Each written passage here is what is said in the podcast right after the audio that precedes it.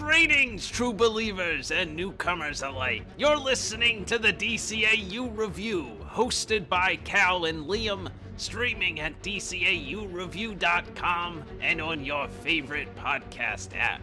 Excelsior! An experiment has gone wrong.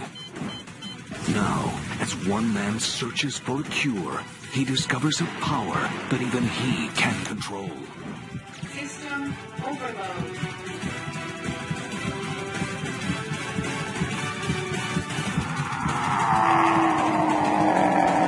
Hulk. Hey, everybody. Welcome to episode 254 of the DCAU review. That's right, we are still the DCAU review.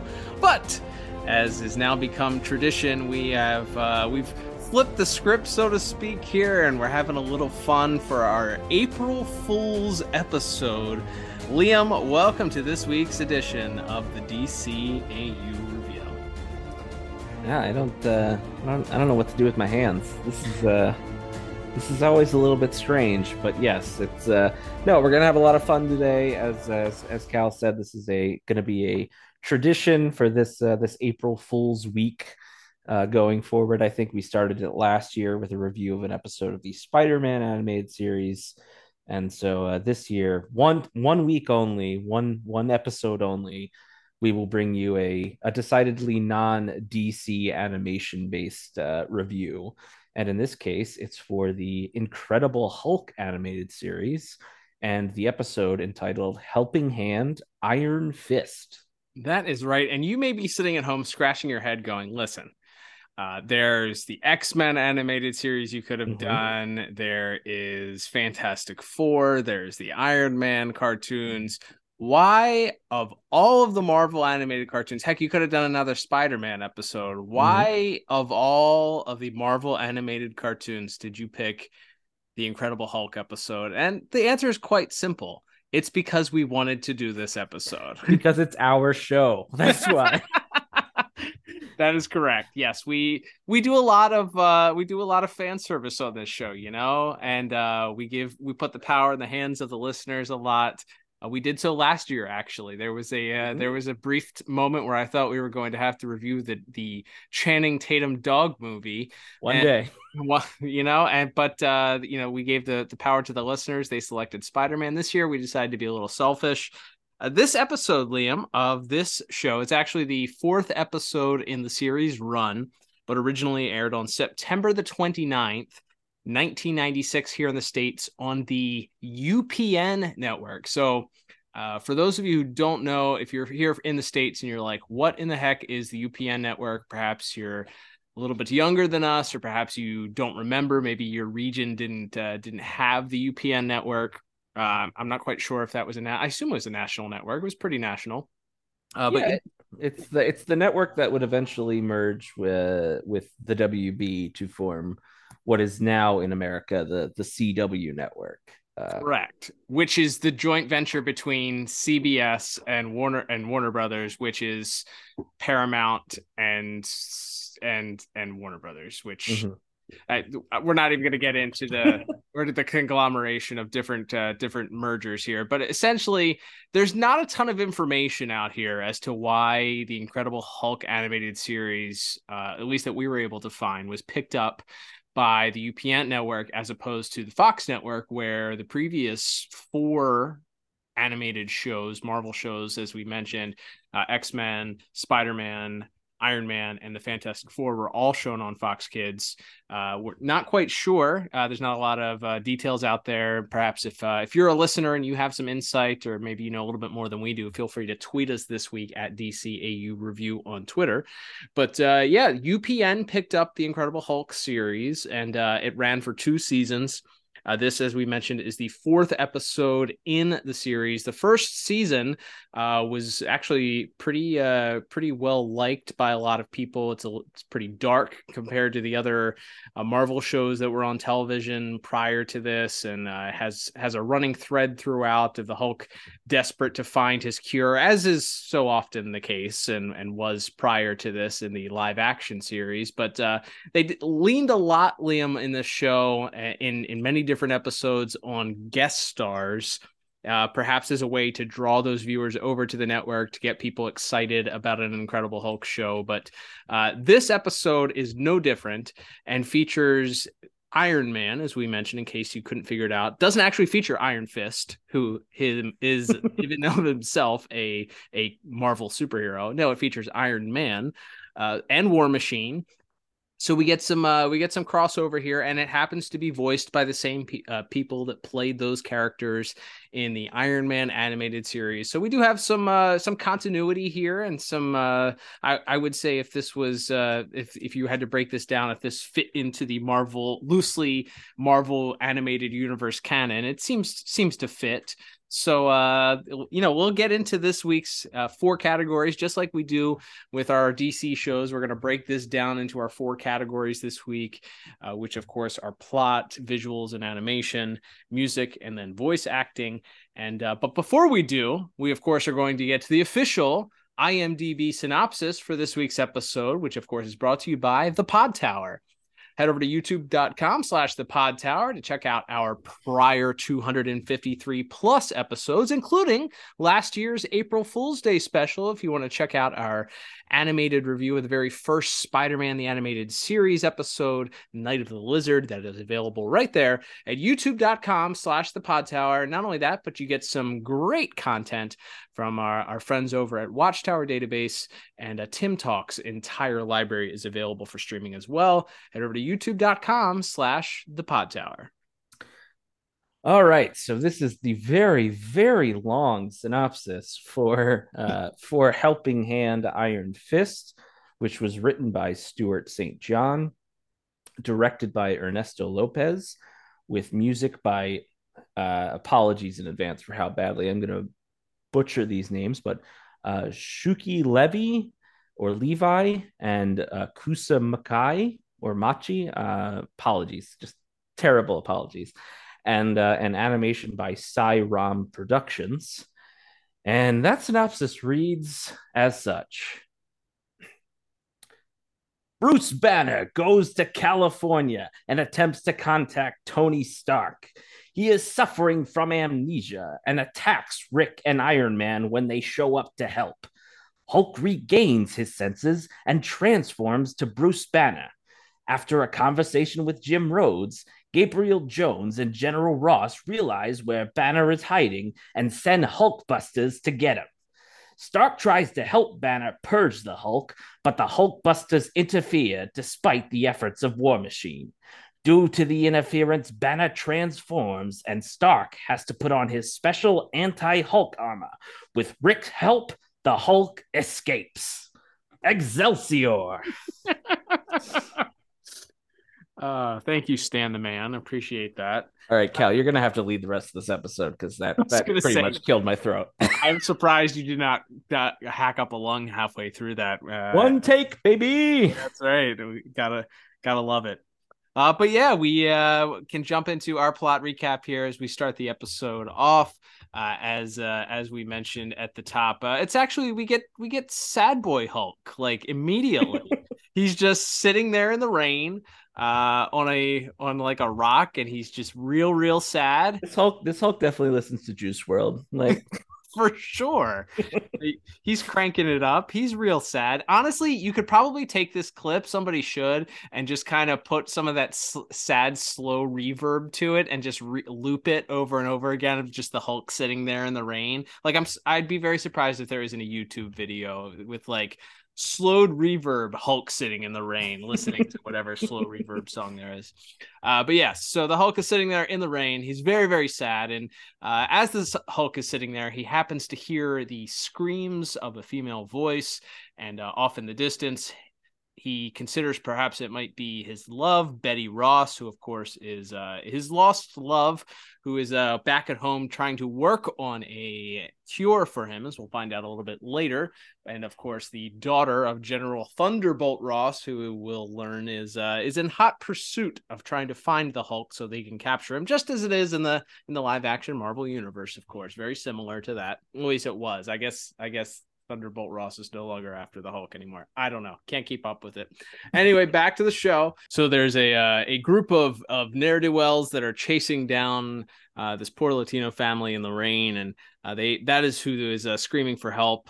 The Hulk jumps in right at the last moment, just as it appears that this poor family is about to be shaken down, robbed, and who knows what else happened to them. The Hulk jumps in uh, and starts taking care of business, ending up uh, kind of not only shaking the car and uh, smashing the car, but takes it and throws it off of the overpass uh, down, sends it skidding down below where it actually slides into a group of police officers who were, I guess, on their break. I don't know, uh, but uh, th- just just in time, he steps in and is able to save this poor family. And the gentleman is so thankful to the Hulk. He gives him his rain jacket uh, and wishes him well, and he goes about it on his way. Uh, this causes the Hulk, I assume, to to calm down a little bit, which causes him to transform back into Doctor Bruce Banner, who realizes that he is in fact arrived in Los Angeles, and that's where the rest of our episode will take place. So he's there in LA, and he's made it. He's there in an attempt to find Tony Stark, aka, of course, Iron Man, in an attempt to help him with finding his cure and uh, he heads over to a payphone. Kids, a payphone used to be sort of like a, a, cell phone, except it was public. It was available for public use. You had to put quarters in to pay for your phone call. And uh, it was probably one of the most unsanitary places uh, to be uh, in the United States at, in, at the time. But uh, yeah, they're, they, they still exist someplace, I think. But anyway, so he makes his phone call and uh, in the midst of the phone call, unfortunately, the damage that happened to the overpass as the Hulk was uh, on his rampage at that point begins to give way, and uh, he's only able to leave a brief message for Tony, uh, letting him know that he was there. And uh, as he uh, as the the overpass crumbles, he falls down and is is unfortunately covered by some of the rubble, and that's where we get our our shift to a character Rick Jones. Um, is this character? I don't know. Does this character still exist in Marvel Comics? Is does I think he's around. I I'm not uh, I'm not uh, up to date on my my Hulk lore. I don't I don't think he himself has been a Hulk yet. Uh, but yeah, I, I think he's I think he's around. Okay, all right. Uh, so Rick Jones, who uh, in the in the '90s and certainly in the show was sort of a I guess he was a st- sidekick stand-in. Like he's he's Bruce Banner's friend that was somewhat mm-hmm. responsible uh, for uh, ended up being, as the story goes, responsible for turning the Hulk into or Bruce into the Hulk. He was mm-hmm. on like the the the testing site and uh, was the person that Bruce Banner went out to save in order to uh, to prevent uh, him being affected by the this Rick Jones from being affected by the gamma radiation. Uh, so he he sort of gave up his own life to protect Rick Jones. So Rick uh, sees sees that he owes him a bit of gratitude and and a debt, sort of uh, so to speak. So he's Bruce's friend and protector, and is sort of trying to watch over him. And we see that uh, he has shown up at Stark Enterprises, where uh, he is looking to find out uh, just if to, if uh, Bruce has made it to uh, to Stark Enterprises in order to meet up with with his uh, his pal, and we get a, a uh, pretty humorous entry piece here as we get our our bad boy Rick Jones doing uh doing the security guards no favors and and giving no craps, doing everything he can to avoid Stark's uh Stark's high tech security system, but uh at the last second he is uh he is stopped before he can go any further by uh not Iron Man, but a uh another man in a metal suit that you might recognize.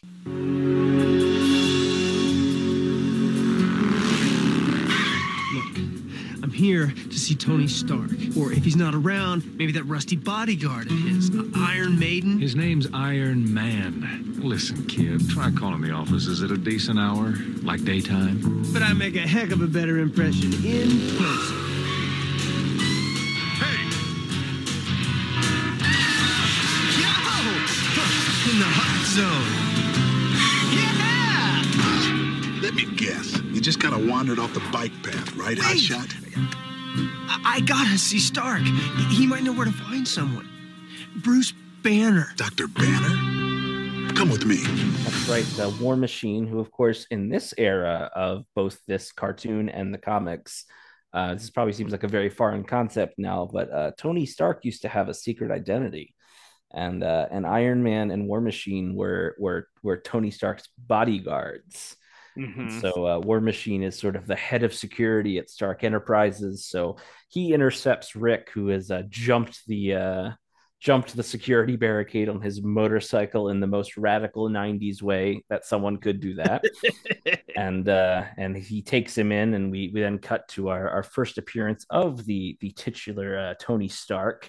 As he is uh, talking with his computer program, who is not Jarvis. This is another thing I forget because you don't watch these things for 30 years or for you know 15 years, and you forget these sort of things. But uh, the Jarvis character that you would probably know from the modern movies was sort of a mishmash of uh, a actual person. He had a because comics used to be a lot more blatant about ripping each other off. Uh-huh. Tony Stark also used to have a British butler Uh-huh. uh, named Jarvis, and then uh, at some point they got rid of him, and he had a a computer AI assistant named Homer, and uh, eventually in the the modern MCU version of things, they've sort of molded those into one character. But uh, but yes, we have Homer here as as he and uh, as Tony is uh, discussing there. We see him plugging in his his metal heart thing uh, to to charge it up. That the uh, precursor to the arc reactor.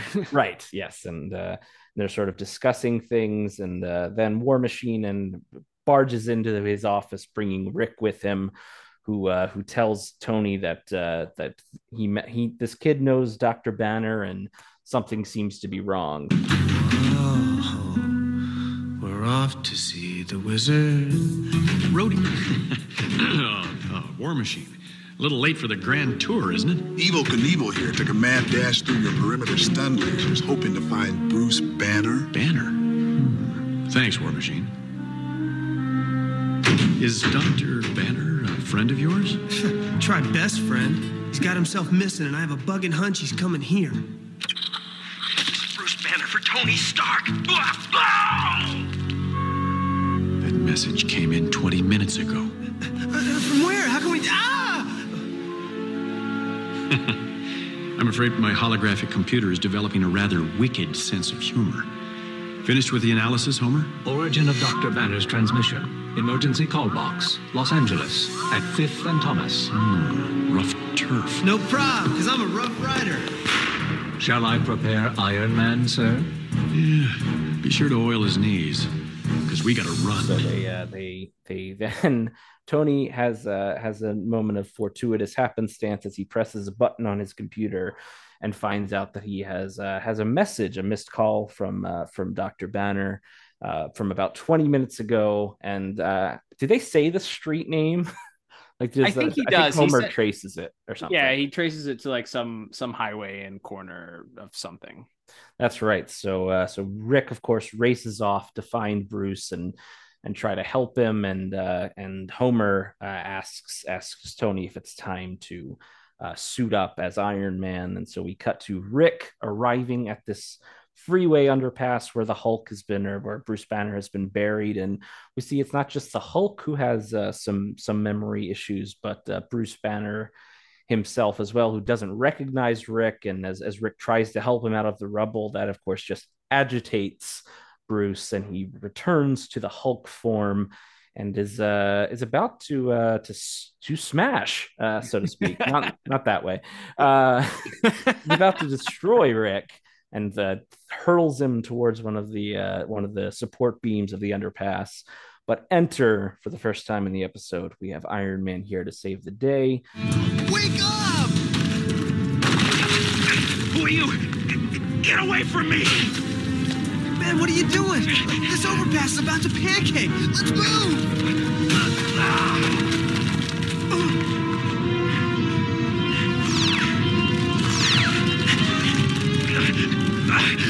I don't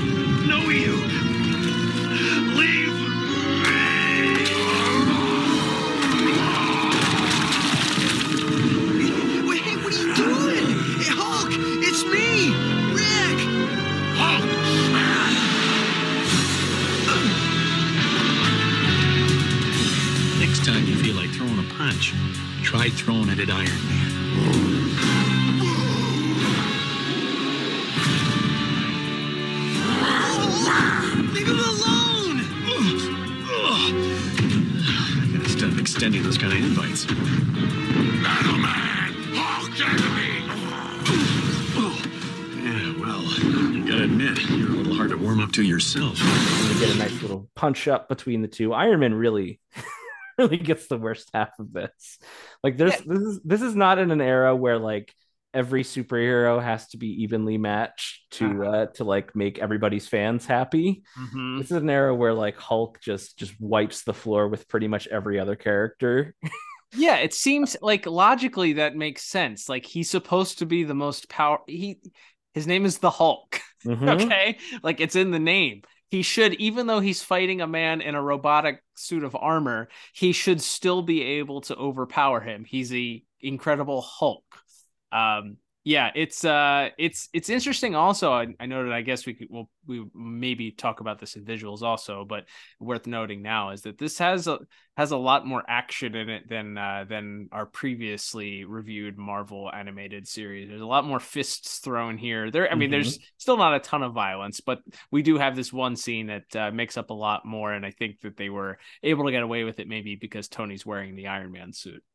For sure. Yes, as it's it's a pretty one one-sided fight as the Hulk just continues to wear down uh, wear down Iron Man and as things look like he's got undead to rights, Rick sort of re-enters the picture and as Hulk is perhaps about to attack Rick again, Rick's finally able to kind of get through to him and make him realize that uh, that they're his friends and that they're there to help, which once again sort of calms the Hulk down and uh, and returns him uh, to his Bruce Banner state, and he kind of passes out as uh, as Iron Man and Rick prepare to take Bruce back to Stark Enterprises. We get this.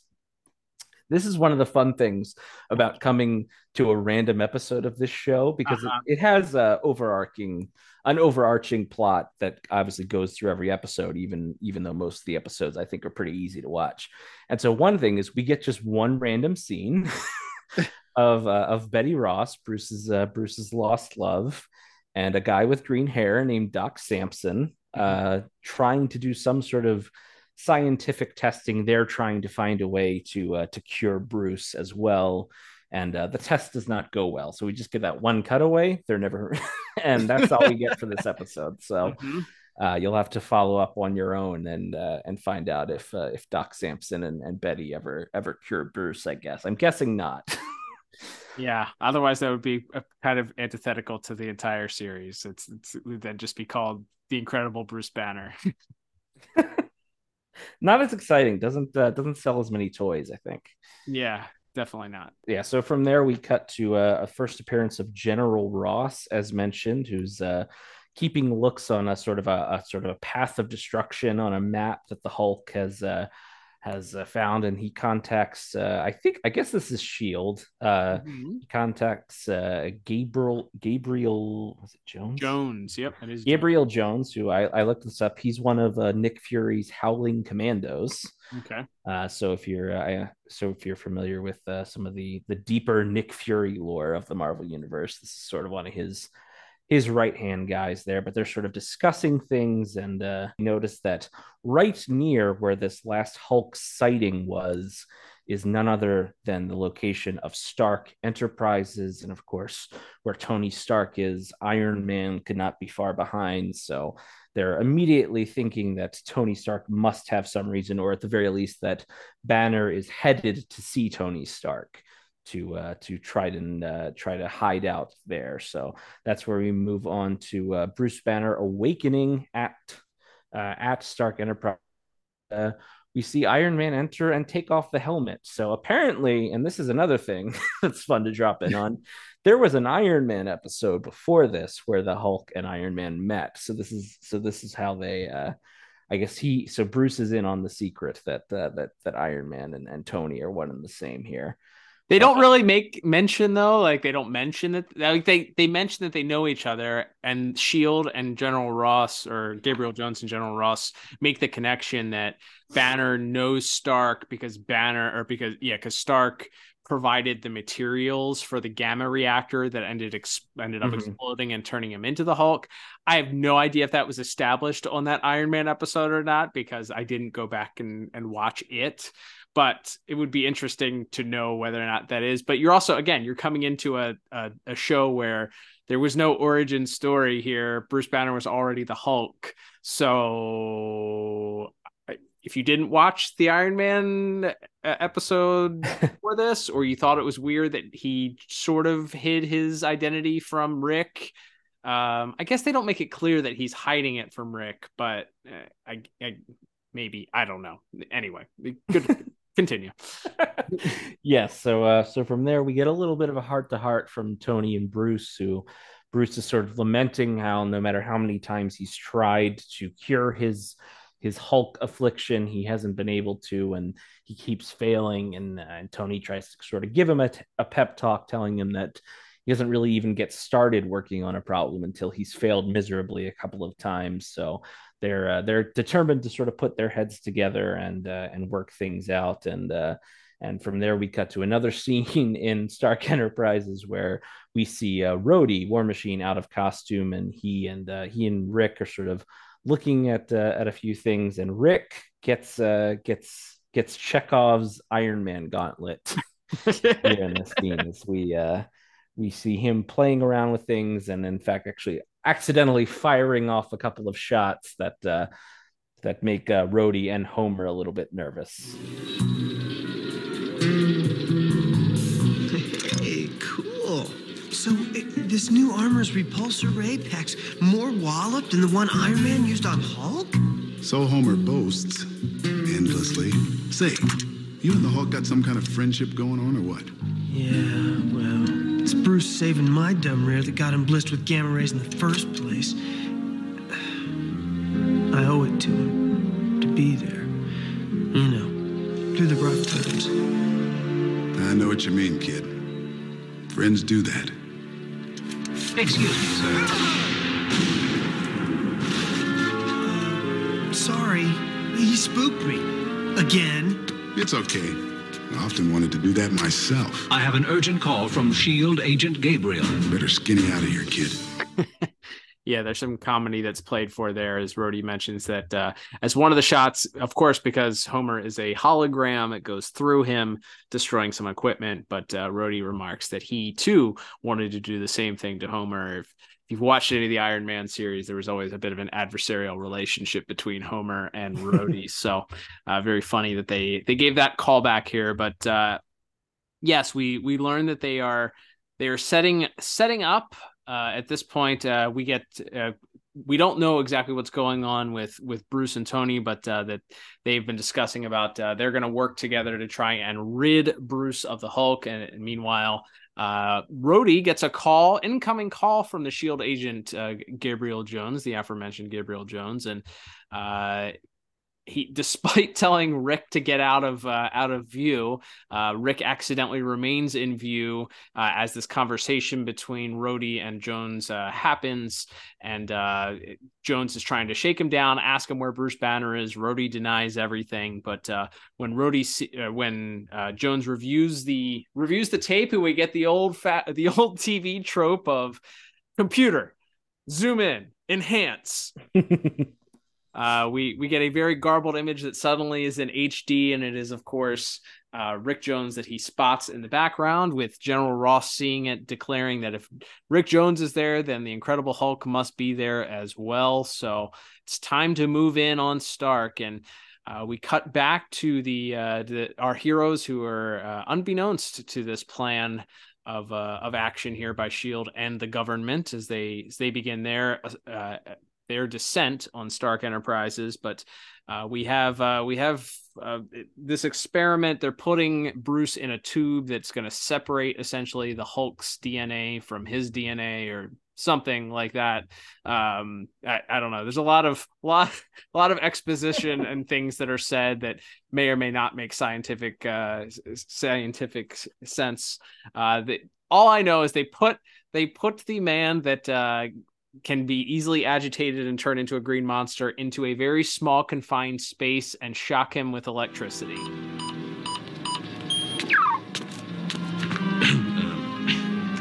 Rick, before my memory skips another beat, I, uh, I want to say thanks, you know, for not giving up on me even when. Hey, wasn't too long ago when everyone had given up on me.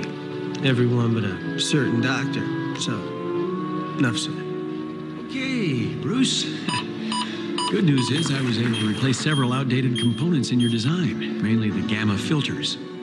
Bad news is that once you're put into stasis sleep, I'll have to artificially induce your Hulk state to purge the gamma mutation. Oh. Should be some ride. Yeah. Understood. Initiating containment. Best of luck, sir.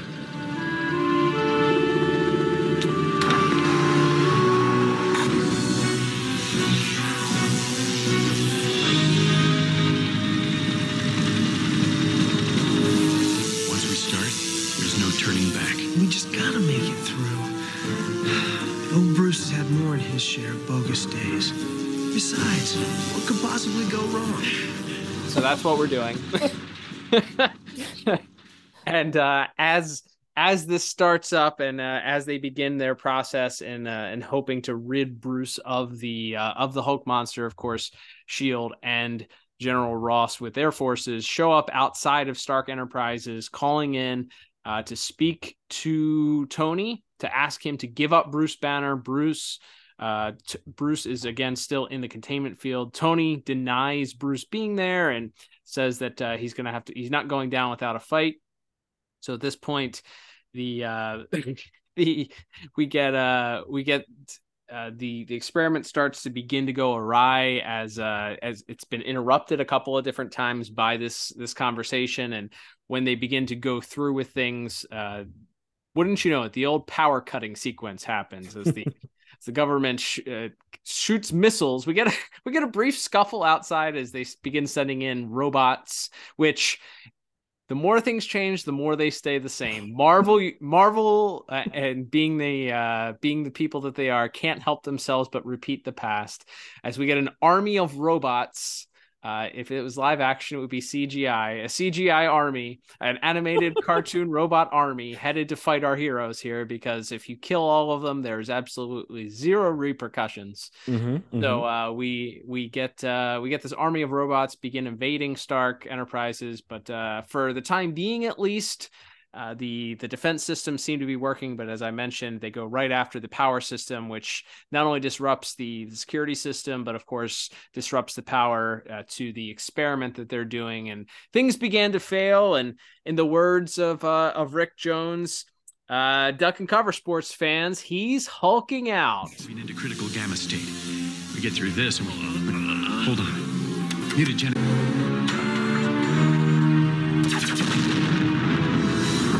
Critical gamma state. We get through this and we'll. Hold on. Mutagenics remaining stable. It's not purging. It must be a flaw. No! Banner's mutated DNA is manufacturing defenses. Duck and cover sports fans, he's hulking out.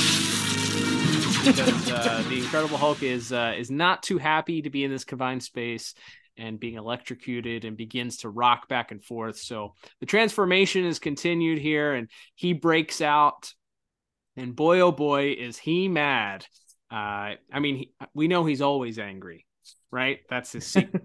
but uh, he's quite angry at this point and breaks out, and there begins a small scuffle between the Incredible Hulk, and we get our uh, we get our Batman v Superman moment here, right? We get our our battle between our two heroes uh, once again as as the Hulk uh, decides to take out his anger on uh, on Tony Stark first, who thankfully for him is launched towards his suit of armor, and it's not just any suit of armor; it is our Hulk Buster armor, Liam. Which man, oh man, just the absolute coolest Iron Man suit of all time. I mean, absolutely my favorite. Uh, you know, like this, the Iron Man and Hulk, the non-Spider Man X Men cartoons are largely looked at, I think, as lesser than Mhm. um, and not as successful. And a lot of that comes down to did their toys sell? And that's not.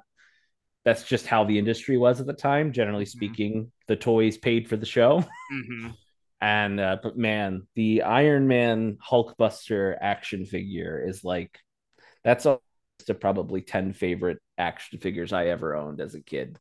All the extra armor pieces and stuff. So seeing it in action in an episode, very very cool, and we'll certainly talk more about that in visuals. But yes, Tony uh, runs in, gets this, gets in the suit just at the nick of time as as Hulk looked like he was going to take out his frustration on Rick one more time, and of course, so we have these kind of multifaceted on. We have War Machine still trying to tangle with the the various robots. We have Hulk Buster robots bursting into the uh, to the lab, and then we have the Hulk and Iron Man battling as well. So Rick grabs his gauntlet, to his Iron Man gauntlet that he was playing with earlier, and begins to take out some of the uh, some of the other robots so that Iron Man can focus on the Hulk.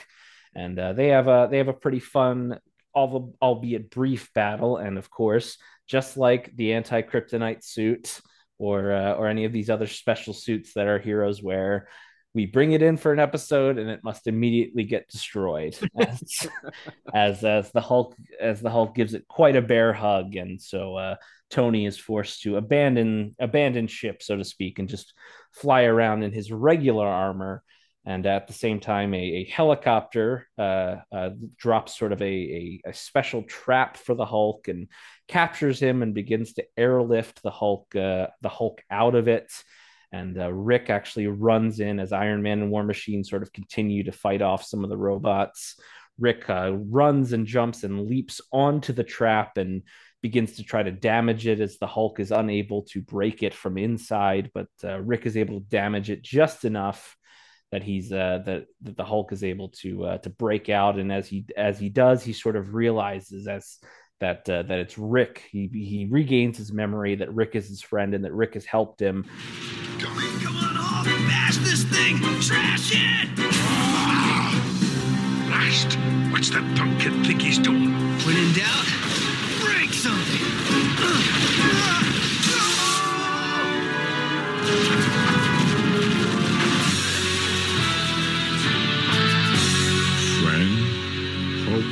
Remember now. Friend.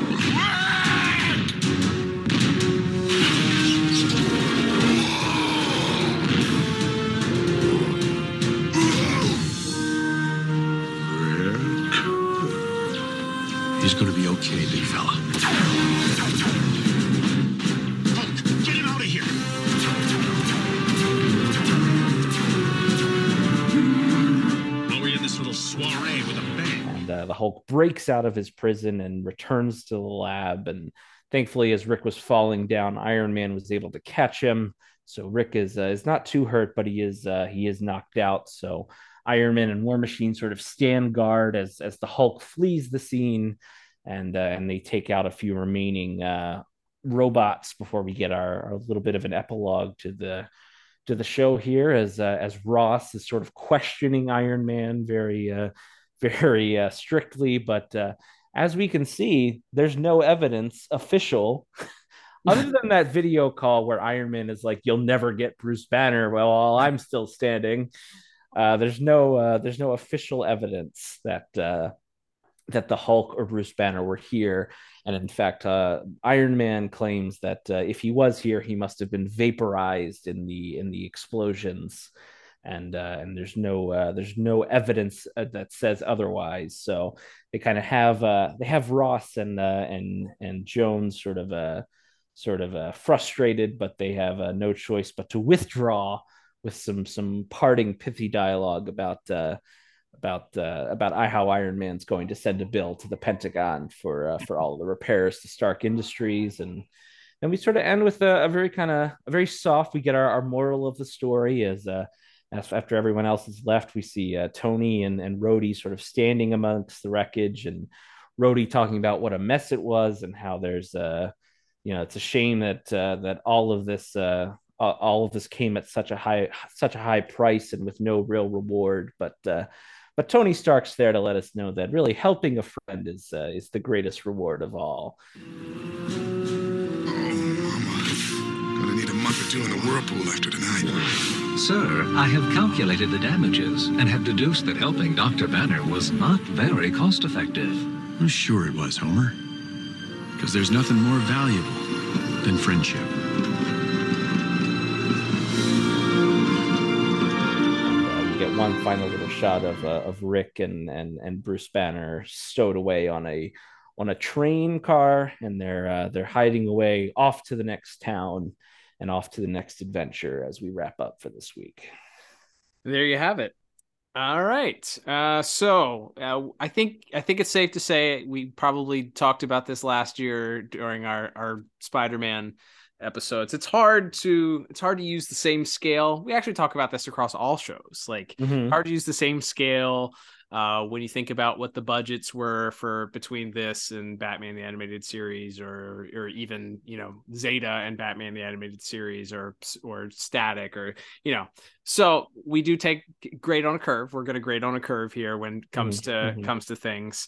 Um, the plot itself it's this episode is a is near and dear to us because our grandfather just like randomly taped this like recorded this off of live television one time and we had it on tape and watched it a hundred times. And as you mentioned uh, the Iron Man series was was pretty near and dear to our hearts growing up. It was our it's our kind of our only exposure to Marvel animation for quite some time.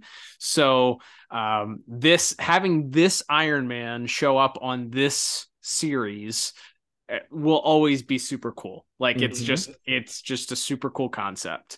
Um, I think the plot in and of itself, the idea that Bruce is looking to get this cure, so he thinks about who his friends are and he thinks about this brilliant scientist this guy who's helped him out this super rich guy that's helped him out or that you know helped him out with his initial experiment. Um he knows his secret uh being iron man. I'm going to go seek this guy out and see what what we can do to put our heads together. Maybe he can help me. Um that makes a lot of sense. Um the idea the idea that uh, just by accident, uh, if Rick hadn't been in this screenshot, the episode wouldn't have happened. Essentially, like that's the only reason they had they suspected that he was there. But if Rick had just been able to get off of screen, maybe the episode wouldn't have happened. There's certainly some happenstance that occurs, but um, I think you can look past that. There, there is. I think I would have liked to have seen more of the the Hulk Buster Hulk versus Iron Man concept. If you're going to do this uh if you're really going to do this then do it like have it have it play out more. But then again i think it also plays out on the iron man episode from my recollection. The hulk fights him in that episode too so maybe they didn't want to double triple down on that.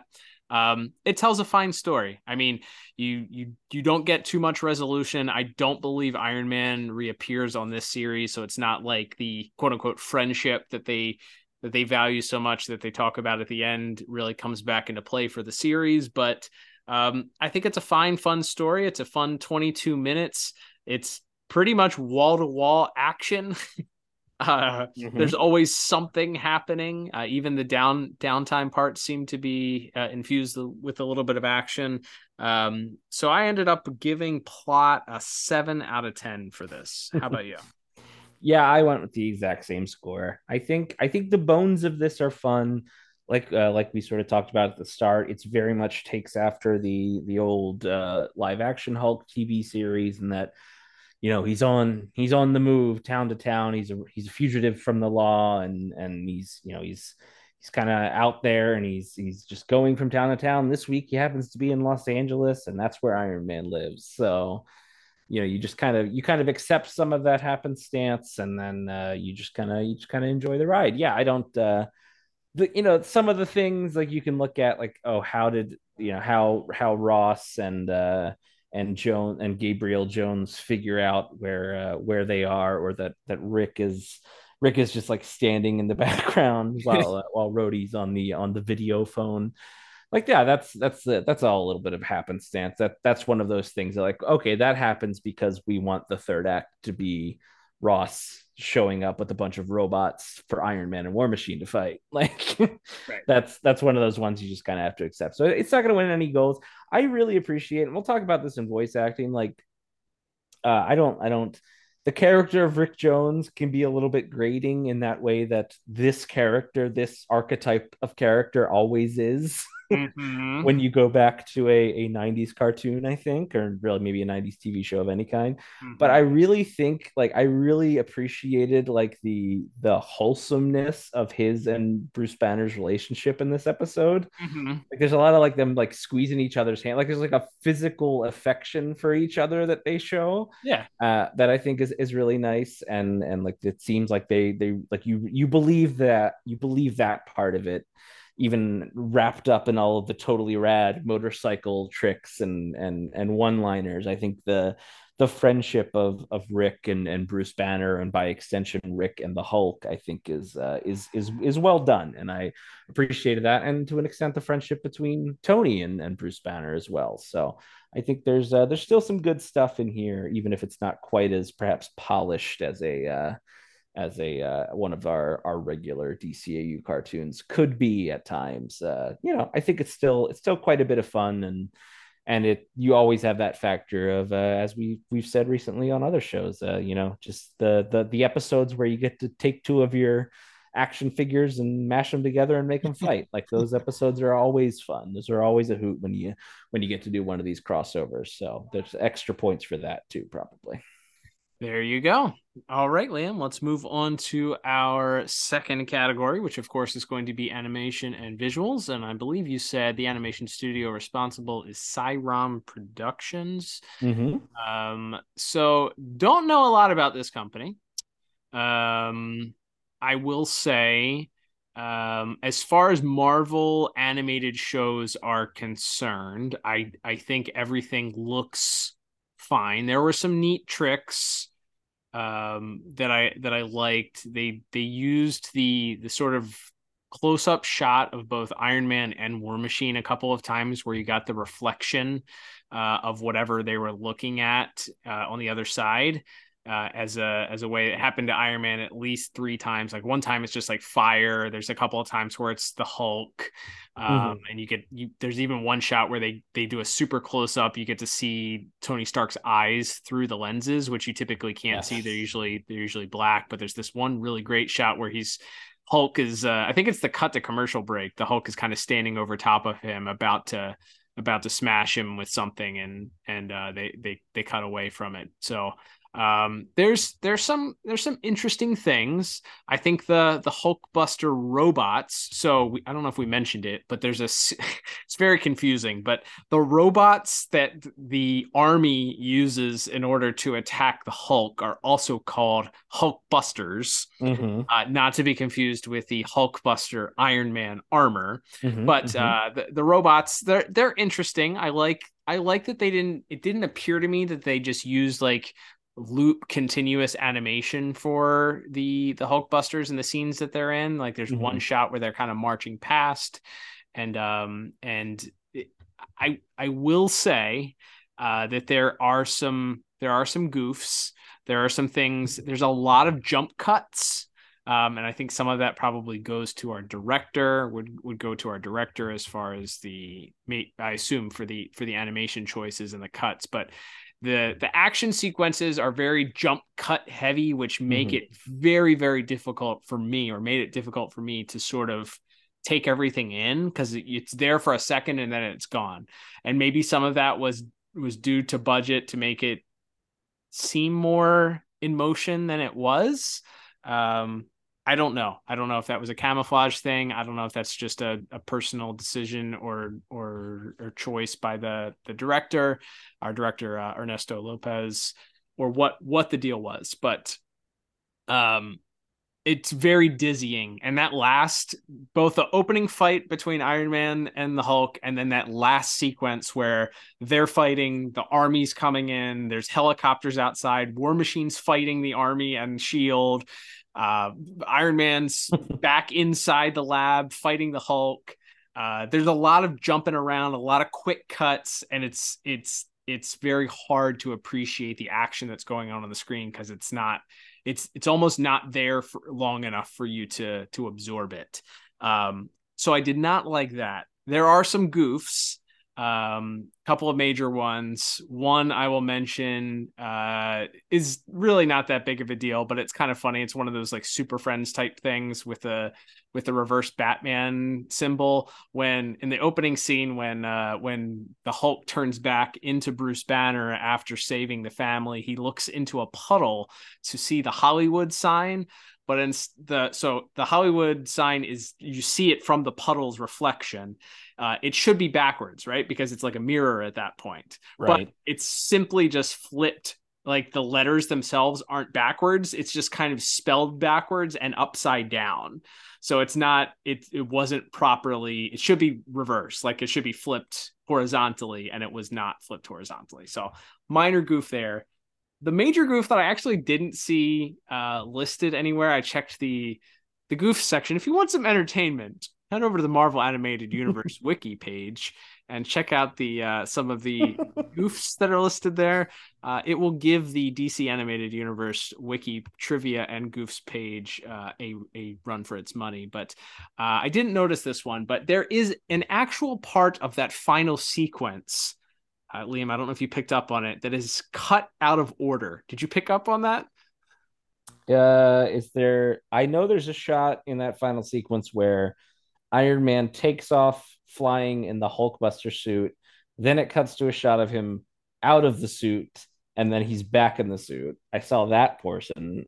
Anything Yeah. specifically. I it it doesn't it doesn't he, the Hulk is bear hugging him, starts to give him the bear hug, and they have not established that he left leaves the suit. At least there was no like maybe maybe that's what he did. I never understood what happened. He suddenly he's in Hulk, he's giving him the bear hug. All of a sudden he's flying around, and then we cut back and he's back in the the Hulk Buster armor. Yeah, like in in this shot, we see him take. There is a shot of him taking off in the Hulk Buster suit. Okay. Then there's the shot of him flying around at, in the regular Iron Man suit. Right. Then it cuts to the Hulk for a second, cuts back to him, Iron Man, but he's back in the Hulk Buster suit. Right. Then Hulk pulls him out of the sky and puts him in the bear hug. Yes. So yes, there's so yeah, there's there's just one shot where for some reason Iron Man is is not in in the Hulkbuster suit for flying around. He's just in his regular suit. I don't know if they cut that from the end where he finally does break out of the Hulkbuster suit or what happened there, but it's it's it. I'm like, wait, why isn't he in the Hulk? We just saw him take off in the Hulkbuster suit. What's Mhm. happened? Why is he? Why is he in a normal suit here? but it's a it's certainly a was a, a little distracting there. Um, I think it's fine. I think there's there are some interesting sequences. The action is is certainly there. Um, and I think mostly everybody stays on model throughout the uh, the episode. Hey, we get lots of Tony Stark mullet in this, which is Heck a yeah. Huge W for me. little little tiny mustache and and love luscious locks. That's right. I, I I'm still mad that they killed off the Tony Stark character in the Marvel Cinematic Universe without letting him grow a mullet. Like Cowards. He was like hanging out in space for like two years between Right. Infinity War and Endgame. He still didn't have a mullet somehow. Cowards. What did you like about visuals? Uh, yeah. So I uh, I was gonna say I like the overall look of the of the show. I think the uh the first couple, the first Iron Man to the second season of Iron Man was a big visual upgrade, and so we get the more modern version of those character models um, for this for this Hulk series as well. I think it helps that uh, a lot of the action is set at night because it means they have to do like shadowing and cell shading. Yep.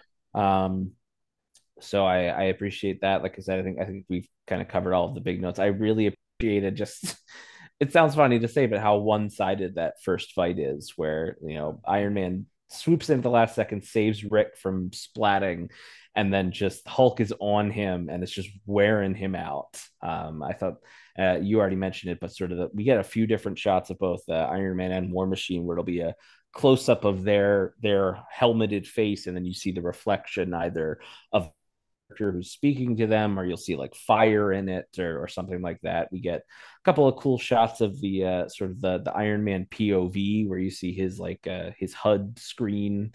Um, and, and and all that. I think I think that's pretty fun. Uh, the uh, the the one uh, I really liked the the laser rope thing that he used. That that he Mm. it's like the first weapon the Hulkbuster uses to try to contain the Hulk. Shoots out like what looks like a regular laser beam, but it wraps around the Hulk and ties him up instead. I think that's kind of a wacky, fun thing. Uh, yeah, I, I like the sequence of uh, of War Machine uh, fighting with the uh, with the robots and the and the Mm-hmm. soldiers outside. I think that's fun. Like he's very much an active part of this episode too, which is cool because Mhm. another one of those just really really neat characters where you wouldn't barely know anything about Right. about these characters. You're like, this guy's cool looking though, and he has like the, the like the rocket pack on the back, so his weapons aren't aren't one to one. It's not like you just palette swapped the Iron Man suit. Like it's quite a bit of a different uh, look, and his weapons are are different as well. So I appreciated that. Uh, other than other than the the visual things that you've already mentioned that we we didn't like, things were like the always aligned with where they're supposed to be coming out of either of the like the chest portal or or the hands or or whatever um and this is more of a personal taste thing but back to things i like uh, all of the modern Iron Man stuff since the first uh, Robert Downey Jr. movie, he has those little like rockets on his hand when he's flying. So he's always like hands out to the side, when, like floating. Mhm. And I don't, I just don't think that looks very cool. Agreed. So I like that that Iron Man and War Machine are just kind of like traditionally flying. And if you're asking, well, how is he how is he steering? Um, I would say that it's fake. Uh, that's how. He's fighting a giant gamma radiation monster. That's how. Right. And Uh, that's I what you're worried about? Yeah, I don't know. That's just maybe maybe I have to do stuff because in, especially in the early days of uh, of maybe general audiences weren't quite as accepting of all of this comic book silliness as uh, as longtime nerds like us are. But yeah, I, I like that they're just they're just kind of floating around out there. I think that's. But yeah, I, uh, I I definitely those are the those are the hallmarks. I like the the weird Homer character who just pops out of nowhere. I think that's a that's a lot of fun as well. So yeah, there's a I think there's a lot to enjoy. Yeah. Um, there one last thing, uh, the brief detail in that fight that I really, really enjoyed, and I don't know why, but ever since I saw this episode for the first time, it, it pops up. But in the fight sequence, in the first fight sequence, the Hulk th- literally smashes a car on top of Iron Man, and he ends up in the front seat. And they give you this POV from the back seat over Iron Man's shoulder, looking at the Hulk screaming through the windshield. And you look up, and the the rear view mirror has Iron Man's face in it. And it turns when his head turns. So you can see Iron Man's face in the rear view mirror from the back seat POV, which is just a nice little like cool detail that they included. So there is Absolutely. there is the bones of some really good attention to de- detail in some of the scenes here, but some of the places they they just they kind of fell short. And there was I, I also don't like I know I know the purpose of it was to establish that the the power was out or whatever the they were on a, a backup generator for the for the uh, the final sequence there but that red film that they placed over the entire last scene which turns like the hulk this disgusting brown color and it's it's I hate that. I hate that. I hate that. I've hated that since I saw this episode for the first time. it just makes everything look dirty and grimy. It doesn't really establish like I again, they're going for like powers out. This is emergency power lighting. Like if you lost power in a building and these are the your emergency lights or whatever. But um, I I did not like that as far as the aesthetic is concerned for that final sequence. Fair enough. Yeah, I, I like I said, I think there's there's some fun here. Uh, the animation itself, I think, is a little bit stiff, and I was I was kind of looking up this, this Saerom Productions, and they don't have a lot of like action show credit. Like it's a, a very like well versed company. They've been working for you know they they still work on like present day stuff for for Cartoon Network and stuff, but. Uh, you look at their uh, their their uh, bona fides, so to speak, here, and it's a lot of like like comedy shows and like Nickelodeon cartoons and and things like that. Not a lot of like heavy action stuff. So I don't know that they were like the maybe the the only other like action thing is they were they were on the uh one one of the Sonic Sonic the Hedgehog cartoons in the uh, in the early 90s. So yeah, not a lot of action to them. So I think that that might have also uh might have also played into it and that might also explain some of the as you said the sharp cuts as, as we've talked about sometime sometimes those cuts are like a deliberate choice by the director and storyboard artists and sometimes those cuts are that that shot is unusable, so Mhm. we have to just clip it out of the episode. So um, it could be a little bit of uh, of both in that case. So um, for all those reasons, like I said, I still think there's uh, there's some fun to be had visually here. Uh, I ended up settling on a, a six out of ten for my uh, my visual score.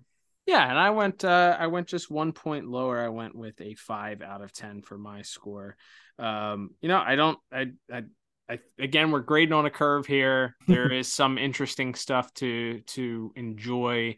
Um, I just kind of wish that uh, some of the jump cuts uh, weren't weren't as uh, as jumpy. So That's fair. Yeah, I think I think the softer moments, like I said, the stuff with him and Rick, the the opening sequence where he saves the the family in the rain and they Mhm. they like put the coat over his head and like the baby reaches out and touches his face and all that, and we kind of he gets this like goofy smile on his face. Like there's there's some nice little sort of smaller moments they do well, even among the worst uh, action stuff. There's a cool 180 pan that they do initially too. It's the first shot that you get of the Hulk sitting in the rain, like Sad Boy Hulk. There's like this pretty, you know, they start out at, at the front and then they kind of pan to the side of him, looking out over his shoulder. So I thought that that shot was actually pretty neat too. All right, Liam, let's move on to our next category, which is going to be music. And uh, we have a couple of artists, as you mentioned. I will not put you through the pain of re uh, reestablishing our our musicians. Uh, and- by pain, I mean I don't want you to have to struggle through pronouncing their names or butchering their names and being I- disrespect- I- I- disrespectful I, to I don't want to disrespect them any more than I already have. That's right. in the opening credits there, but So yeah, with uh with Marvel animated content comes the the unfortunate trope, which is there are few and far between moments uh, that they allowed to breathe. It is almost from start to finish music that occurs uh, from from the get go. Before we get into our actual episodes uh, uh music uh, i will would like to briefly talk about we could we also could have probably talked about the the opening sequence too the the uh official incredible hulk theme song which follows suit with every other marvel animated universe which uh, uh, uh show which uh, or at least a couple of them. So Iron Man's theme song, at least for the second season, was "I am Iron Man." I Mhm. am Iron Man. I am Iron Man. Over and over and over again. Spider Man's theme song was Spider Man, Spider Man, Radioactive, Spider Man, Spider Man, Spider Man, Radioactive, Spider Man, Spider Blood, etc Etc. and so forth. etc and so on and so forth. The Fantastic Four did have a pretty catchy theme song for their Mhm, first mhm. season, uh, but then ditched that in favor of I think just a just a, a- a instrumental number for the Mhm. second second season. But the Hulk uh, continues that tradition of just kind of repeating the uh, hero's name over and over and over again as we get uh, just the the theme song kick in and uh, we get this pretty pretty interesting it's all original animation so no uh, no clips being used kudos to them for that not going the lazy route and just uh, clipping clipping clips from different uh, parts of the show it's all all animation that kind of tells you a little bit about what we're going to be seeing for the show but uh in the background as we get this this theme song that comes over we just get this guy saying hulk incredible hulk like this chanting of Hulk, Incredible Hulk, uh, several times throughout. Which I gotta, I'm, I'm not gonna front here. I, it gets me going. Like you could probably play this over some loudspeakers, and I would want to li- like run through a brick wall. It's, uh, it's pretty motivating. I was gonna say this is definitely going on, this is going on the workout playlist. You got a good like steady like it's like it sounds like marching. Mhm. There's a very like steady drum line to it, and then you have this, you know, you have the horns coming in, sort of slowly building, building up to that crescendo, and then you, yeah, you have like this like like chanting Incredible Hulk over and over again. I can't. What yeah? What else? What else do you need? It's a it's a great uh, it's a great piece, and then you get like the softer string part when when it's Hulk being sad about Betty in the in the middle there, and then it cuts back, and then we we get back to the cool stuff, and all the villains show up uh, that the Hulk will fight over the course of the series, and we we get that uh, that stronger theme brought back in, and and the chanting resumes. So uh, yeah, it's it's it's a, it's a fun. I I have found myself humming this pretty much uh, pretty much since uh, since we knew for sure we were going to be uh, and I went looking for uh, for clips to use for social medias and stuff. I've been been humming the Hulk theme to myself, and uh, and that's not the only superhero theme we get to uh, to uh, to hear throughout the course mm. of our episode this week. That is right. The aforementioned Iron Man theme punctuates several of the scenes, almost to the point where it's like, man, we get it. It's Iron Man. He is Iron Man. But uh again we have soft spot for that that iron man theme and they just use the riff the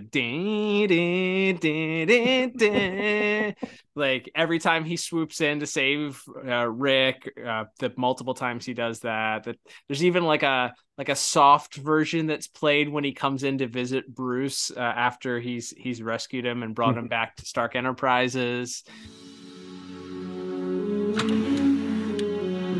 Where the, who it's me, Tony Stark. From memory back, old friend? Uh, I'm fading in and out. Tony, what happened? Rick and I got into a little fracas with a very confused, green-eyed monster. We're not talking jealousy. Rick, where did... Oh, Sorry, this headache... Is Rick okay? He's I doing fine. He's doing fine. He's a sharp kid. One dedicated friend. Yeah, better than I deserve. My life's a nightmare for anyone it touches, Tone. What'll I do? Every cure to rid myself of the Hulk has failed miserably. Hey, hey. It's not until I fail miserably that I really start to get serious. What say we put our eggheads together and take another crack at that cure, huh? Um, so yeah, it's it's it's almost overplayed, I would say, especially since this is a Hulk animated series. uh, it would be the equivalent of like Superman guest starring in the Batman episode, and they're just playing that, just the initial riff on repeat over and over again, because it is just the one riff. But uh, I pre- you got to appreciate it for bringing back the continuity and you know it, that's his theme song. Again I don't know that everybody loves I know everybody loves the X-Men animated series theme song and mm-hmm. rightfully so. It's a great piece of music. Agreed. but that I- Iron Man season 2 theme song 100% underrated. Absolutely. Yes that's that is uh that's the S tier Marvel Marvel theme. As we talked about we we have a we have a, a, place in our heart for a lot of these Marvel uh, animated themes, but uh, the Iron Man season two theme is uh, is is the king in in in uh, in my heart. So yeah, it is fun here. It brought in, I think, especially that first time when we kind of we kind of build up to it, but then as uh, as Rick's about to to go splat against the support beam, and Iron Man swoops into the screen like from underneath and uh, flies up into the scene to catch him and that theme plays for the first time. I think it's uh, it's it's awesome. And as, as you said, it does go on to be a bit overused uh, throughout the rest of the episode, but uh, the the soundtrack, as far as that, we also have the Hulk theme used quite a bit, especially during the action bits. And anytime Hulk's sad, you get that uh, that sort of bridge brought in. Um, but uh, the rest of the music, uh, I would describe. This is probably not the right word, but I would describe as oppressive. it is it is just it is a nonstop barrage of just sounds and strings and there is there is no letting this breathe uh and and again i don't think any of it's bad but it does come to a point where it almost becomes sort of white like a white in the background mm-hmm. uh, at least of your non-action sequences um i think there's some i think the music during the um during the fight when it's like this when it's war machine and like the stark security turrets against the uh, the Hulk busters. I think I like the music in that sequence because again, I think the percussion there, sort of rep- replicating the marching of the of the soldiers and the robots, is good. And then there's the sort of a moment where all of the turrets sort of activate and turn and sort of face whatever they're whatever they're targeting, and that's kind of synced up to the uh, to the to the music at the same time. So they do stuff with it. I didn't dislike it is like I said, other than those those character themes and and maybe some of those uh, those other action beats, it does it does start to blend in when when it's just constantly going, no matter what's happening in the in the scene. Yeah, it's it's unfortunately something that uh, plagued all of these these Marvel cartoons as we've talked about, and um, it's just because it's also it's not high quality music either it's not it's i don't think it if it is live orchestra it wasn't recorded as well as as the the dc shows it's probably a lower budget smaller orchestra, worse recording uh, equipment, or something, because it definitely does. It comes off as just low budget and makes the entire show feel more low budget than it probably deserved to be. Um, so yeah, it despite that, despite the the wall to wall music, there were a couple, as you mentioned, the the the I liked the the dichotomy that they had between the music in the scene where they're trying to de-Hulk Bruce Banner, and then outside this battle is occurring. They kind of cut back and forth, and it's like Mhm. softer, and then they cut back outside, and it's more ominous and more, you know, as as the uh, as the the forces continue to encroach, it begins begins to get uh, you know more more hectic and more frantic and Mm. then inside things start to build up as as the hulk you know the, the bass and the drums begin to kick up a little bit so i think if there was more opportunity to let the pieces in these bigger scenes uh, uh, breathe as we've said a couple times i think Mhm. would have made them stand out even more Is like man this is really really good but because it is just non-stop music from the start to the end it just it bleeds into it and by you're just like man i wish i could hear these people speaking more you know I was gonna say I we'll get this in a second. Iron Man's voice actor is a very soft-spoken man. There's Mhm. points where the sound and that might be more on the mixing than on the music. I mean, I wouldn't put that on the, the the music itself, but that might be more in the sound mixing of things. But yeah, you can you can almost barely when he's talking to Homer in that first scene, you can barely hear what he's saying. yeah it's unfortunate. Um even with all that though even with all the the critiquing i will say between the iron man theme and then they actually bring in the hulk theme later on as he he and rick escape out of the uh out of the lab right before the uh the forces enter or as the forces have already entered and as iron man and Rhodey continue to uh to fight the the army of robots uh i i ended up giving music a strong seven out of ten even with all of the critiquing that i gave um, you know, I, I still think that the the Hulk opening sequence theme is great. I love the the the bringing back of the theme throughout, and then of course the uh, the nods to the Iron Man theme throughout the episode. Uh, were just the uh, the cherry on top. So seven out of ten for me. Yeah, and I actually, believe it or not, went even one point higher. I gave it an eight out of ten. I, I, like I said, I, I think this could be even higher with with what we've talked about. If if some of those uh, other moments were perhaps music free or at least less uh, less less oppressive in their music. I, I really like. There's like a little there's a little like sting. It's like do do do whenever the Hulk is like whenever Bruce is transforming into the Hulk or about to. Uh, I like it one because it kind of reminds me of the Legend of Zelda sound sound like when he picks up a thing.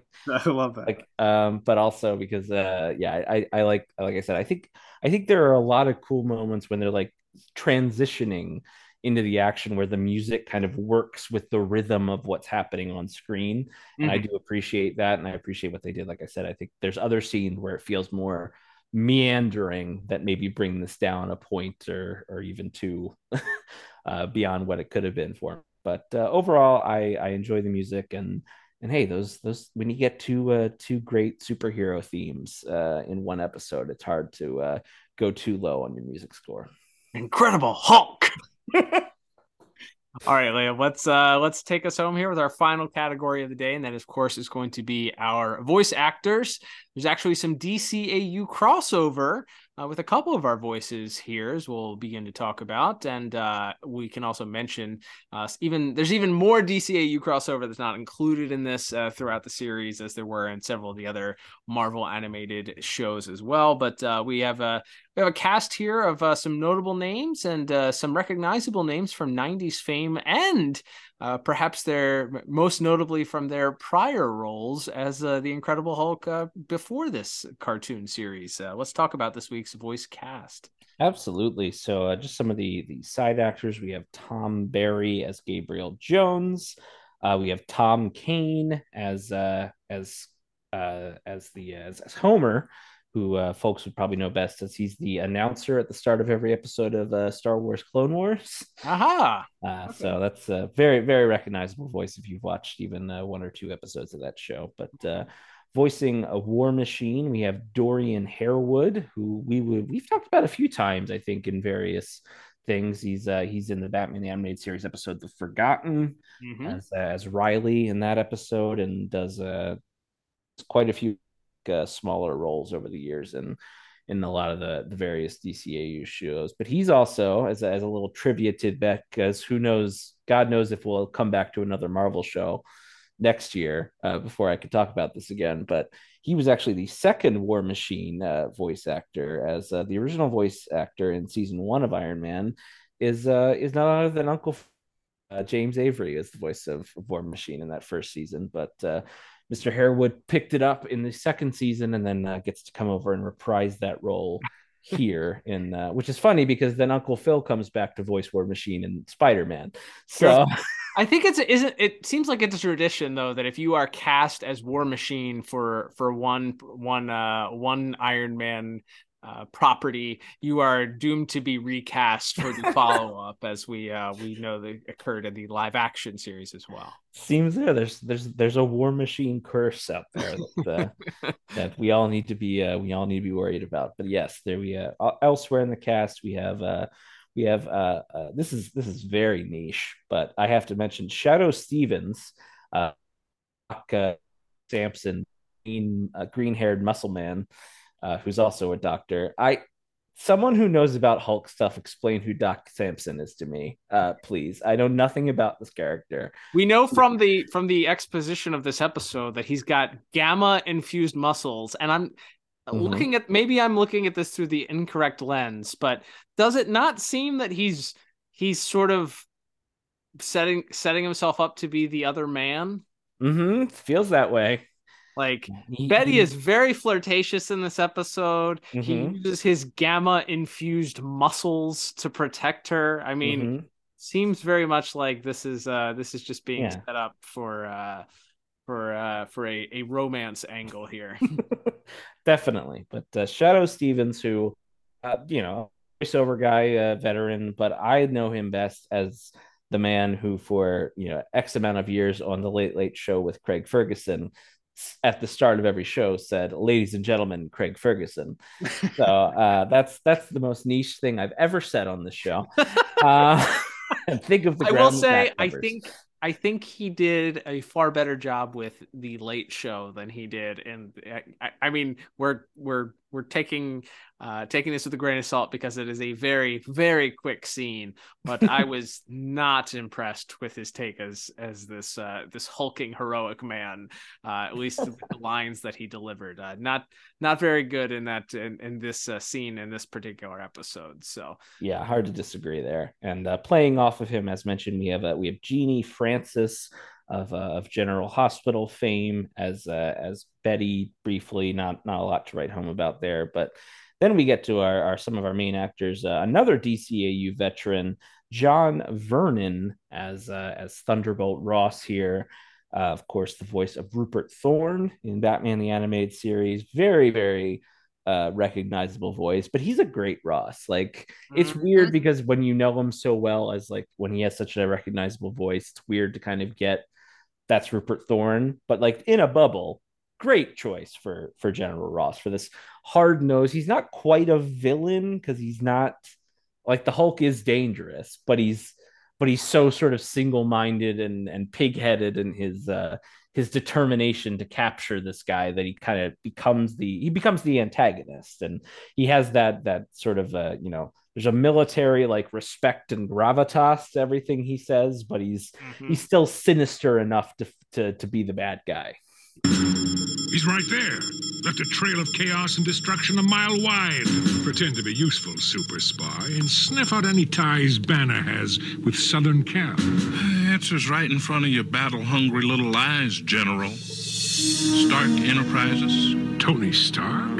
he's just one of our government contractors, a businessman. But also the man who supplied Bruce Banner with the materials to build his infamous gamma reactor? Well, then, let's place us a little person to person call. Yeah, he's he's really good. It's just, I mean, he just has that big booming over the top voice mm-hmm. and he com- like he commands the room when he talks whether or not he's uh, portraying this this gangster from Gotham or this this military general.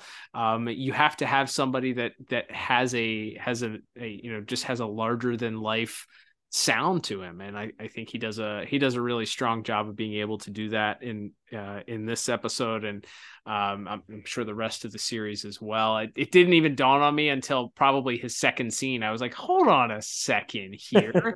That's Rupert Thorne's voice. But as we talked about, um, you know, Marvel, the Marvel animated universe was no stranger to using, you know, many of the uh, the same voice actors uh, in in its animation. We know Efrem Zimbalist Jr. took a took a, a role as uh, as Doctor Octopus. You know, and as uh, he's Justin Hammer in uh, Iron Man too. There you go and then uh, you know Mark Hamill, of course, famously played the Hobgoblin. He also plays uh, the Gargoyle, I believe, in this series. Mm-hmm. And uh, even Richard Moll, who played Two Face, uh, has a has a turn as a as one of the villains in this uh, this Hulk series too. So uh, definitely some crossover in from the DCAU over to this Marvel cinema or animated universe here, as they they liked what they heard. I guess it makes it makes sense if you're gonna if you're gonna cast people in in roles to play in, in animation. Why not go for the best?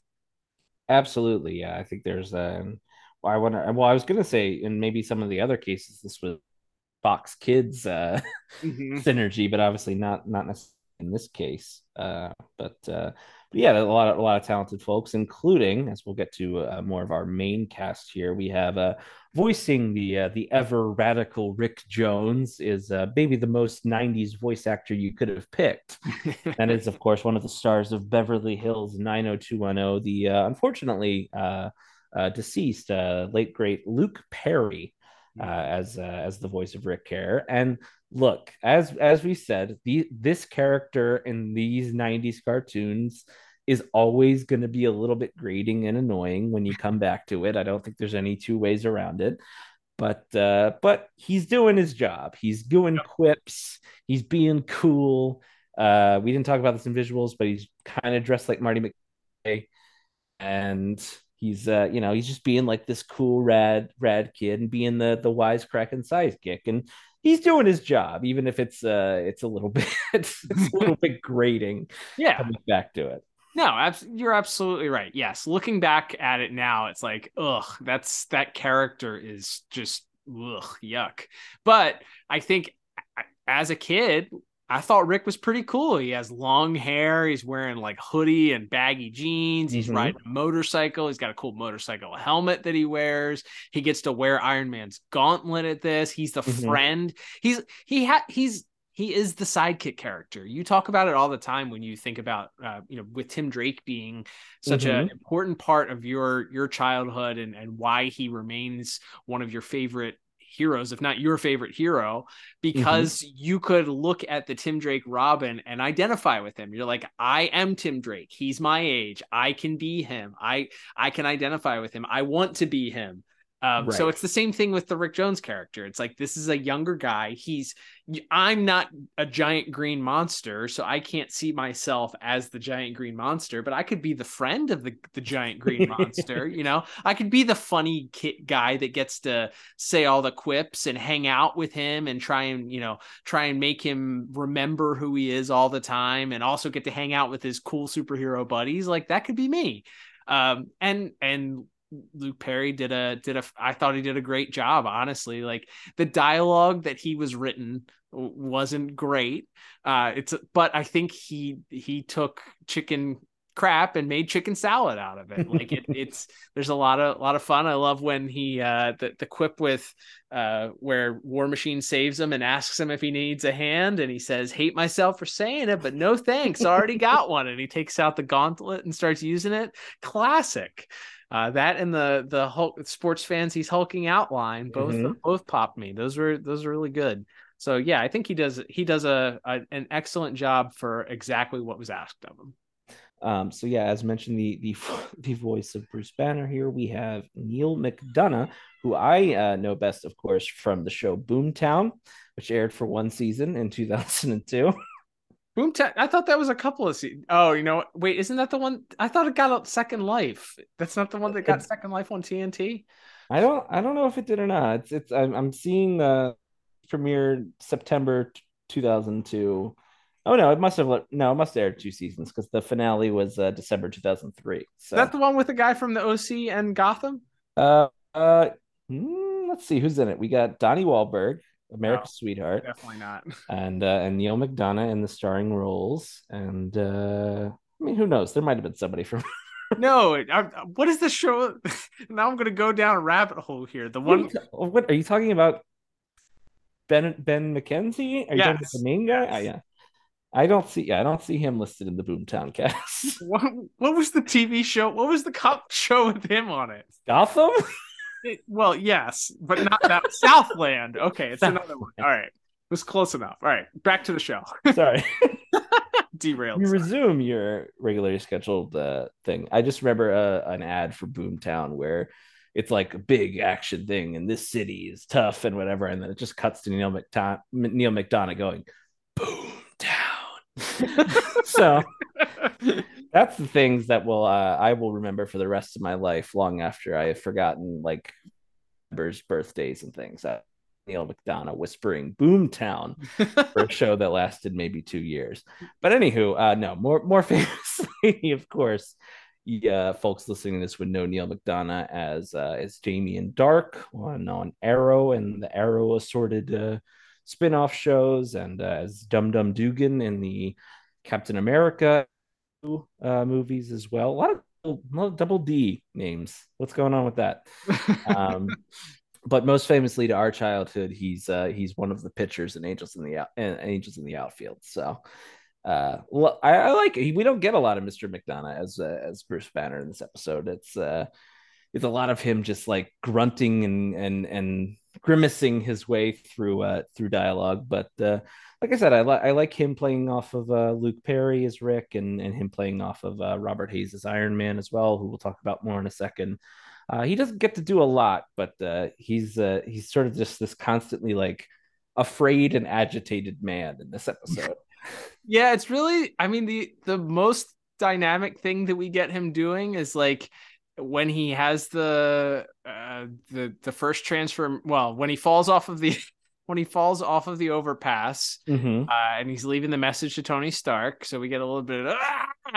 that happens there and then we get uh him having a, a headache as he's trying to talk with Tony heart to heart but yeah we don't really get much um we don't really get much to hear from him uh he, in in in this particular episode. I'm sure he's fine. I think he was recast. I believe uh, I saw Ron Perlman uh, originally voiced him in the, in the Iron Man crossover voice. I don't know if that was the Hulk or if that was uh, If- Bruce if Banner or both. so I believe Ron Perlman also voices Hulk and Bruce Banner in the Fantastic Four cartoons. Okay. like There guest stars were Ron Perlman, but maybe it's a scheduling thing, or maybe it's just they weren't able to secure him full time. But Mm-hmm. uh, but yes, we have so we have Neal McDonough as the as the voice of uh, of Bruce Banner for He the, does a fine the actual. Yeah, like I said, it's it's limited there, but uh, he gets there. And then yes, our, our two main actors, I would say, we have uh, Robert Hays returning from his animated series as Iron Man Mhm. talked about a couple of times, including as as the voice of uh, of Luminus in uh, in Superman the animated series. Mhm. Um, I love. He's very soft spoken. Like he's, I think it's uh, another. He's one of these. Iron Man is one of those characters that he's been so molded by who played him in the live action movies that anyone else would take on the character. A little bit jarring as first, but I think you settle in pretty quickly uh to uh to like he's, he's very soft spoken he's got his quips. Like it's still kind of the the elements you would expect from an iron man. He's Mhm. got his one liners and he's you know, he's kind of this ultimate action hero like with his with his mullet and his cool mustache and his and his gadgets and everything. But uh, i like him. Like i said i like some of the the softer moments with uh, with with mr hays as, as tony stark as well. And his uh his interplay with dorian harewood as war machine and and tom kane as uh, as homer is a lot of fun too i think. So uh, yeah, it's it's fun to have him uh, have him return from his own series. Hashtag my Iron Man. Like I'm just gonna throw Mhm. that out there. Everybody loves Robert Downey Jr., but uh, at some point, in my opinion, Robert Downey Jr. became a caricature of himself, and uh, and he just plays himself as Iron Man. It's it's just Robert Downey Jr. It's not Mhm, Tony Stark. mhm. So uh, I will always have a soft spot for this version of Iron Man uh, because of the aforementioned Iron Man show that we grew up with, and uh, the fact that they brought him back for this, and he does end up coming back and playing Iron Man in the Secret Wars crossover Spider-Man event also. So uh, yeah, I I I think that uh, he does a great job. I enjoy his his take on Iron Man. Um, that line, uh, the line when he first comes in, uh, you know, next time you uh, think about throwing a punch, try throwing it at Iron Man.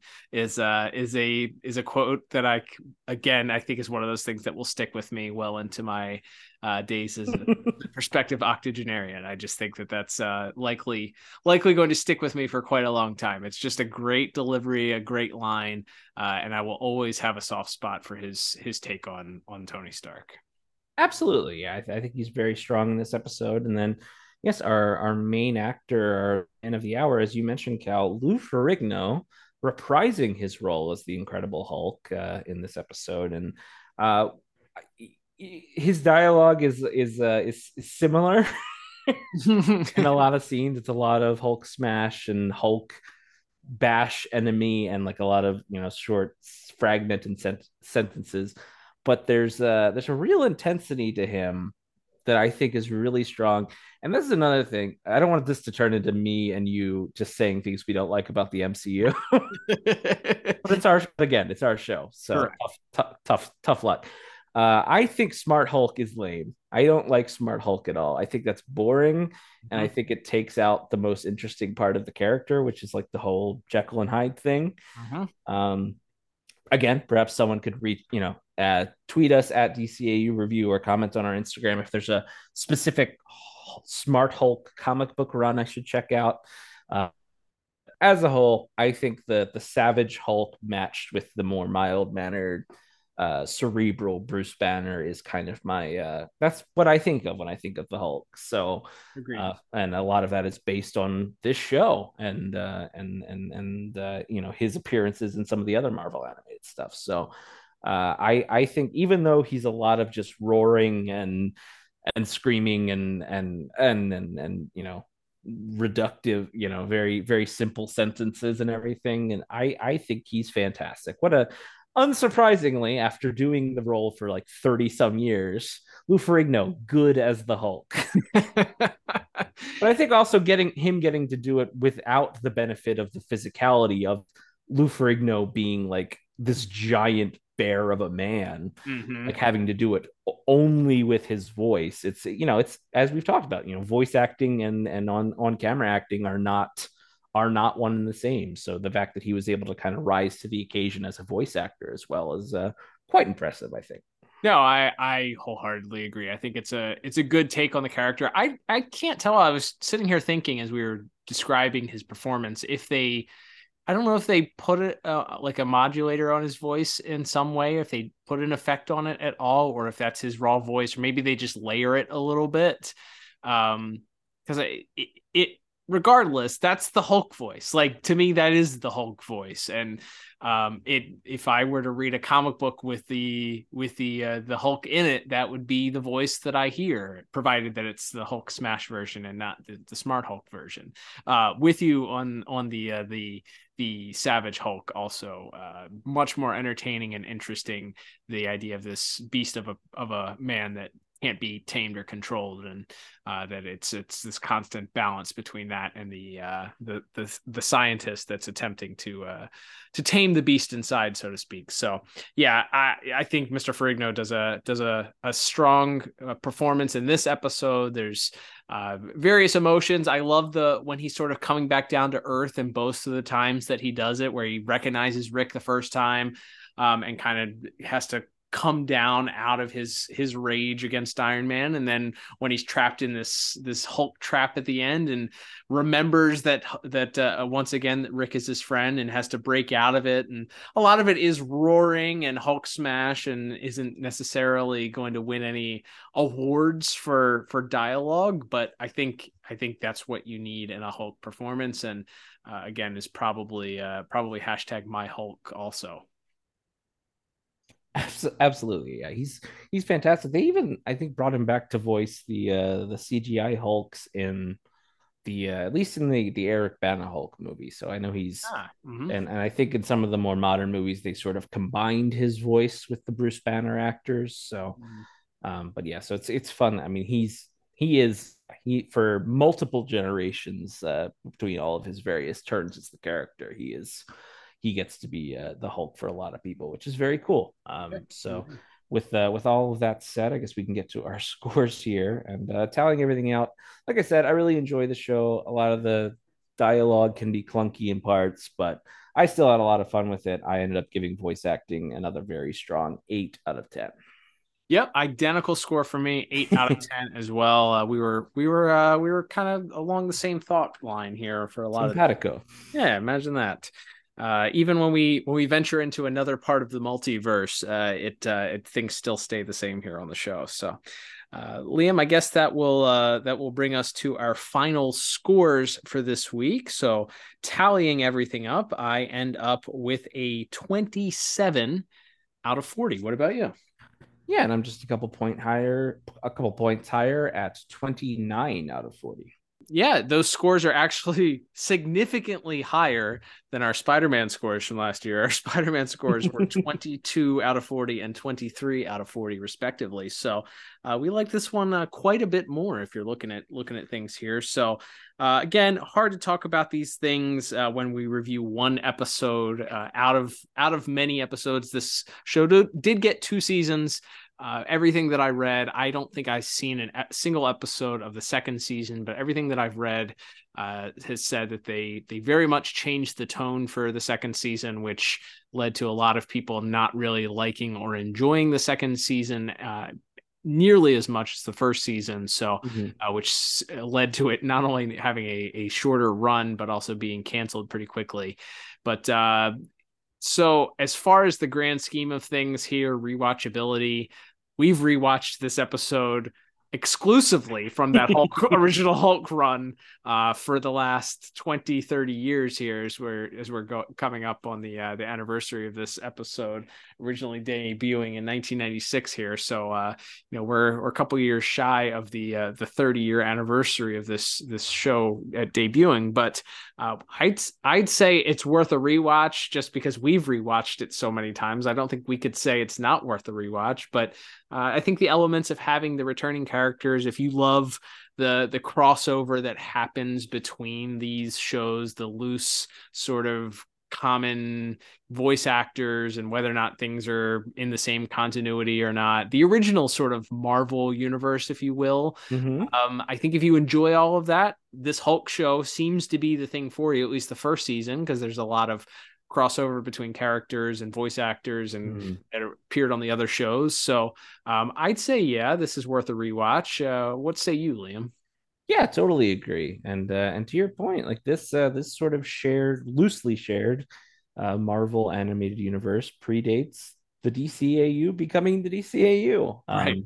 you know, Super Superman would have been getting on the air around this time, but it wasn't until pretty deep into the you know the second second half of the you know second half of the second season that that world's finest came up and we officially crossed things over. So yeah credit credit a, feather in marvel's cap that they were they were doing the the animated crossover before that was sort of a, a regular expected thing among uh, these uh, these comic book based cartoons. So yeah i think it's a lot of like we said an episode that's very special near and dear to us personally but I also just think it's fun. It's you know, it's an episode where Hulk and an Iron Man meet up and they fight. What what what more do you need if you're if you're uh, if you're looking for a fun bit? If you want to if you want to just kind of like we've done the last couple of years, just to go do a little sample size of these Marvel cartoons and see how they uh, how they measure up to your uh, perhaps the nostalgia you have for them. This is this was one I would put on the short list for that type of viewing for sure. Absolutely. All right, Liam. Well, let's wrap things up for this week. Thank you, everybody, for tuning in for this week's special April Fool's second annual April Fool's episode. Let us know your thoughts. You know, have you watched the Incredible Hulk series?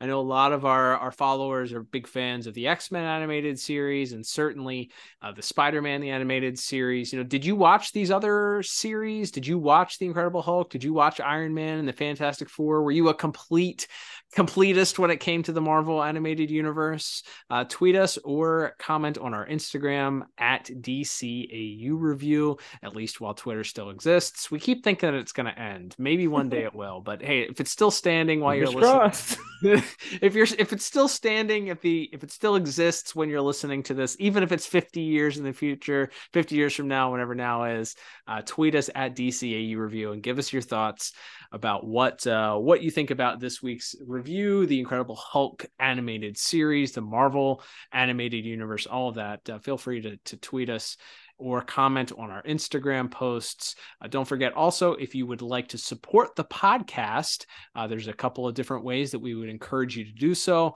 The first and easiest is to subscribe to us on your favorite podcast app Apple Podcasts, Spotify, Google Podcasts, wherever you hear your podcasts. If you can subscribe to us and uh, give us a five star review if the app allows you to do so, that helps us out a lot. That is one huge way to support us. If it allows you to leave a, a little blurb paragraph about what you like about the podcast, you know, drop one of those in there. Even if it's just like two sentences, like good show, like it. whatever we would anything is great for us. So uh, that helps us uh, in the algorithms gets more people listening to the podcast uh, which helps us out a lot. You can also support us uh, monetarily if you're feeling so inclined by checking out the show notes. There's a link directly to our store where you can pick up a, a piece of merchandise to support the podcast. There's also a link to donate to the podcast directly to buy myself or liam a uh, a coffee. Uh, thank you everybody for tuning in this week. It's been a been a wild ride, but uh, we will be returning back home safe and sound uh, to our normally scheduled DCAU programming next week as we return. Liam, we are back to the sunny skies of Dakota as uh, we round out the month of April with some more static shock episodes. Static has been kind of uh, you know back in the in the limelight recently. We recently mm-hmm. got uh, you know the the static uh static comic the static beyond comic that we uh that uh came out recently he's been uh, you know, kind of back in the forefront here. We're constantly hearing things about maybe that static movie some point in the future. We don't know if it's going to happen now or not, but hopefully so. Uh, but uh, it's always fun when we return uh, back to those sunny skies, uh, and next week will be uh, will be no exception. That's right, and we'll be picking things up with a, a season two episode of Static Shock. That being the episode Sunspots, which features a returning villain in Hot Streak and also one of the, the classic superhero archetypes of some vague science BS means they lose their powers for a while. So always uh, always a fun trope. So excited to see how uh, how static uh, static himself deals with those issues. Should be a lot of fun. Can't wait. But until then, I'm Cal. And I'm Liam. And we'll talk to you on the next episode of the DCAU Review. Face front, true believers.